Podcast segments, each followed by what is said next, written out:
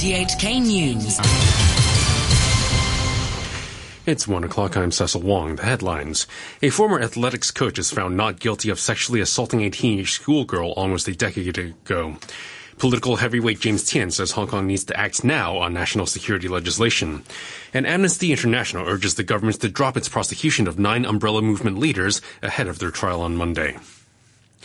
Fanling Court has found a former athletics coach not guilty of sexually assaulting a teenage girl almost a decade ago. But the magistrate said just because the allegations could not be proven beyond a reasonable doubt, it does not necessarily mean they didn't happen.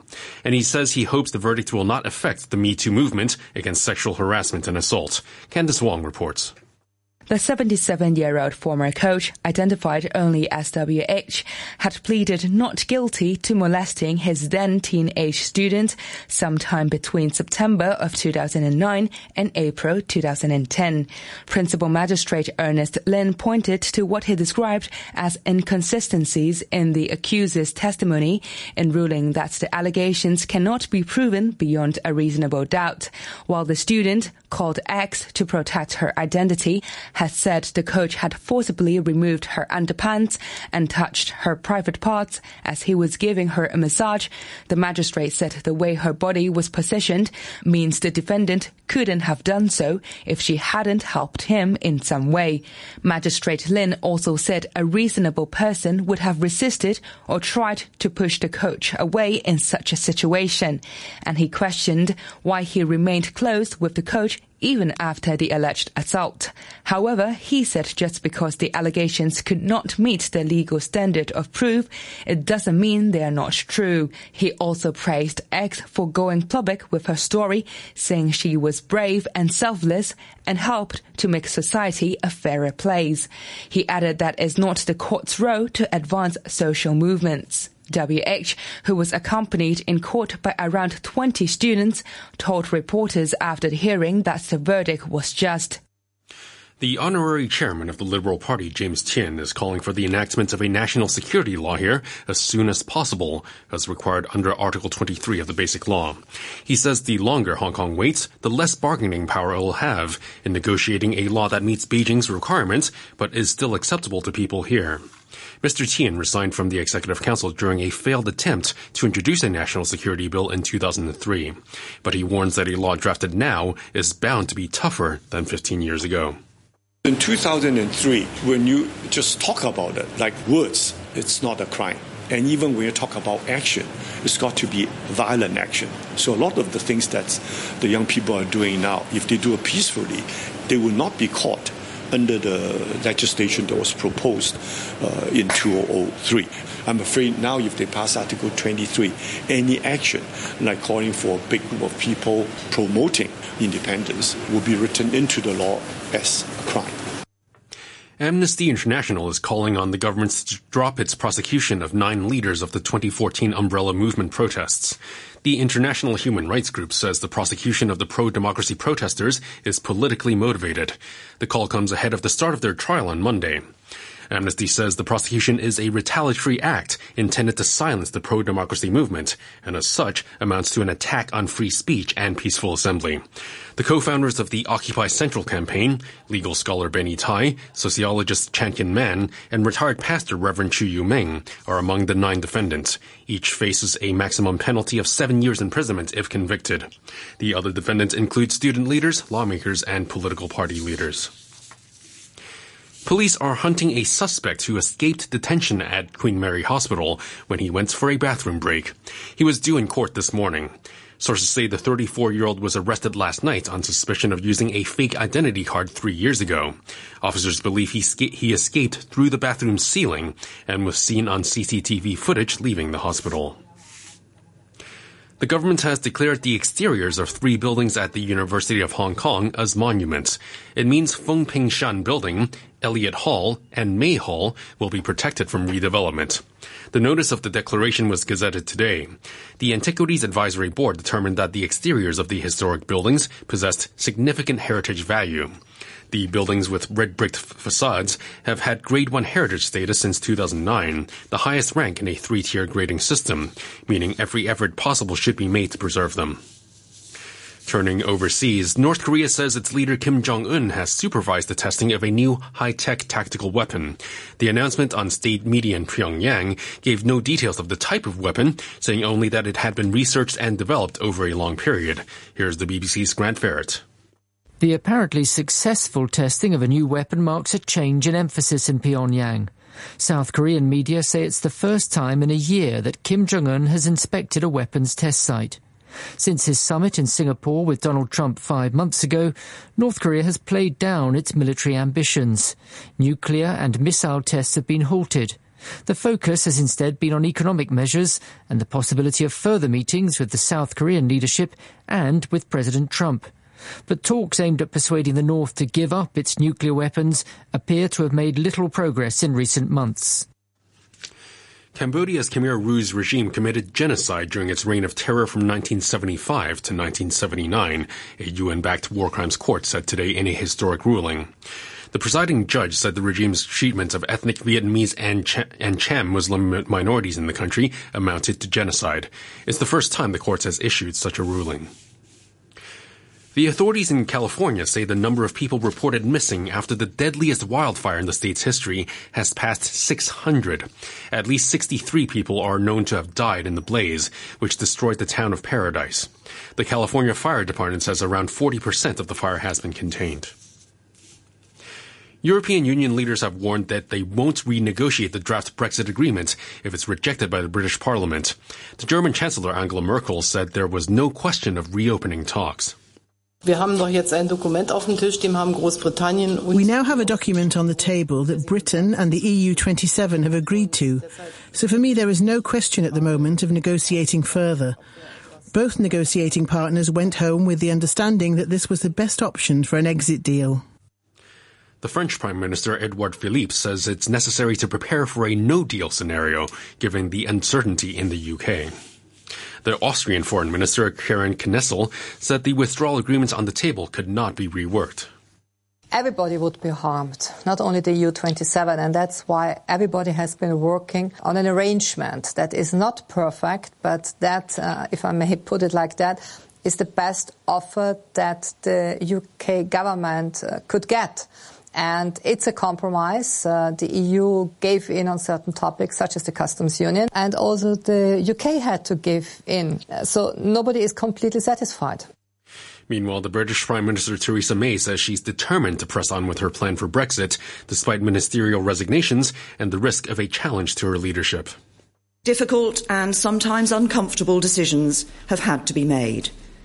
I understand fully that there are some who are unhappy with those compromises but this deal delivers what people voted for, and it is in the national interest. And we can only secure it if we unite behind the agreement reached in Cabinet. And am I going to see this through? Yes. The United States has announced sanctions on 17 Saudis for their alleged role in the murder of the journalist Jamal Khashoggi. This came after Saudi Arabia's prosecutors said he was seeking the death penalty for five people charged with the killing in the kingdom's consulate in Istanbul. The U.S. State Department spokeswoman Heather Nauert welcomed the statement. We regard the announcement that they made as a good first step uh, it's a step in the right direction. Uh, it is an initial investigation finding. Uh, it is important that those steps continue be, to be taken toward full accountability. Uh, we will continue to work diligently to ascertain the facts. Facebook has denied ignoring Russian efforts to use the social media site to influence the 2016 US election and using underhand tactics to discredit its rivals and critics. The BBC's Dave Lee reports from Los Angeles. The New York Times report paints a damning picture of Facebook's leadership during a time of crisis. It alleges Facebook hired a PR firm in an attempt to link anti-Facebook activists to billionaire George Soros, a man often targeted with anti-Semitic attacks. The report also accuses Facebook of deliberately downplaying Russian meddling on its network. In a blog post, Facebook said the report contains several inaccuracies and that it was proud of its work on fighting misinformation. Hundreds of Central American migrants have arrived in Mexico's border city of Tijuana, where they intend to cross the border into the United States. The authorities in Mexico say more than 4,000 migrants are now in the city. They left Honduras last month, escaping from poverty and violence at home. President Donald Trump has deployed thousands of troops along the border to prevent the migrants from entering the U.S. He says the caravan of migrants is illegal and threatens his country's security. One of the greatest works by the British painter David Hockney has been sold at auction at Christie's in New York for just over 90 million US dollars. That's a new record for a work by a living artist sold at, sold at auction. Portraits of an Artist, Pool with Two Figures, was painted in 1972 after Hockney destroyed an earlier version. Here's the BBC's Vincent Dowd. It's one of the best known works by David Hockney, who's now 81. A young man stands next to an open air pool and stares down at another man swimming towards him. $90 million is hugely more than the previous top price for a Hockney at auction, but Pool with Two Figures is classic early 70s Hockney, and few of those ever come up at auction. Mainland conglomerate Dalian Wanda has agreed to sell a development site in glitzy Beverly Hills in California. It's the latest sign that Chinese companies are bailing out of the U.S. real estate market.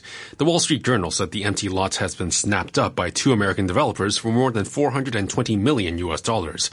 It means Wanda recoups roughly the same amount it paid for the three hectare parcel in 2014. Let's have a look at the markets. A short time ago, the Hang Seng Index stood at 26,185. That's 82 points up on the previous close. Market turnover was $43.3 billion. And in currencies, the US dollar is trading at 113.41 yen. The euro stands at 1 US dollar and 13 cents. And the pound is worth 10 Hong Kong dollars and 1 cent. Now to sports, and here's Adam Chung. England's football team cruised to a comfortable win over the United States in a friendly played at Wembley Stadium. Callum Wilson scored on his England debut. His second half goal made it 3-0 for the home side, and that was the way it finished. Jesse Lingard and Trent Alexander-Arnold scored in the first half. Wayne Rooney came on as a substitute in the 57th minute to make his farewell appearance in an England shirt. Elsewhere, Croatia scored a late winner to beat Spain 3-2 in the European Nations League. With more, the BBC's Betty Glover. Spain have missed the chance to qualify for next year's finals by losing in Zagreb. A win over Croatia would have seen them become the first team through.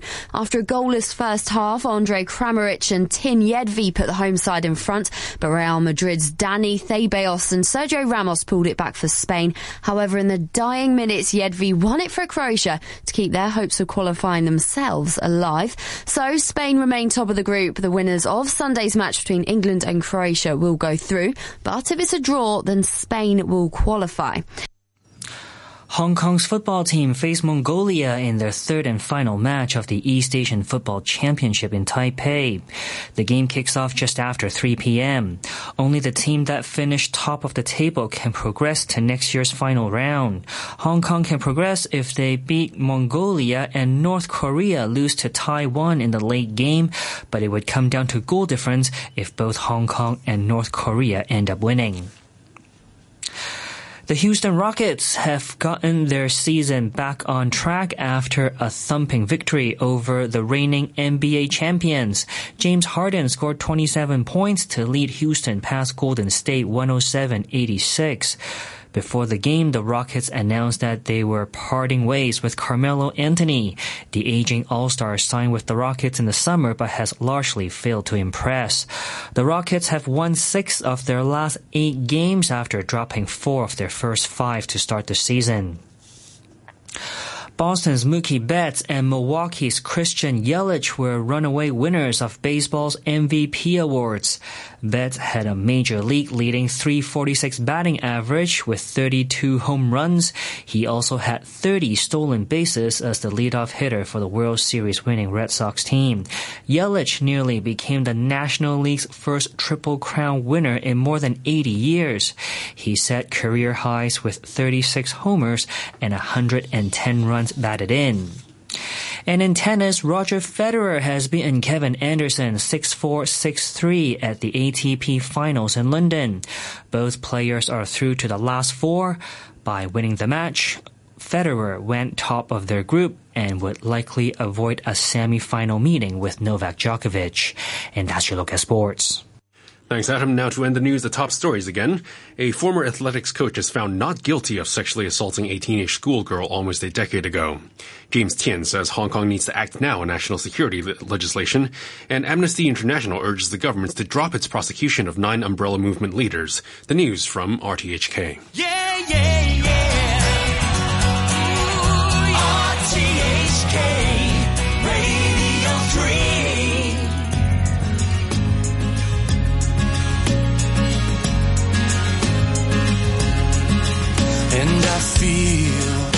all the faint morning light Filled with hope cause you're here in my life And we've gone from the edge of our souls.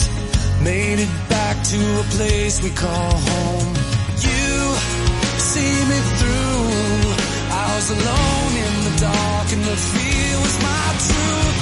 Yeah, all the things that you are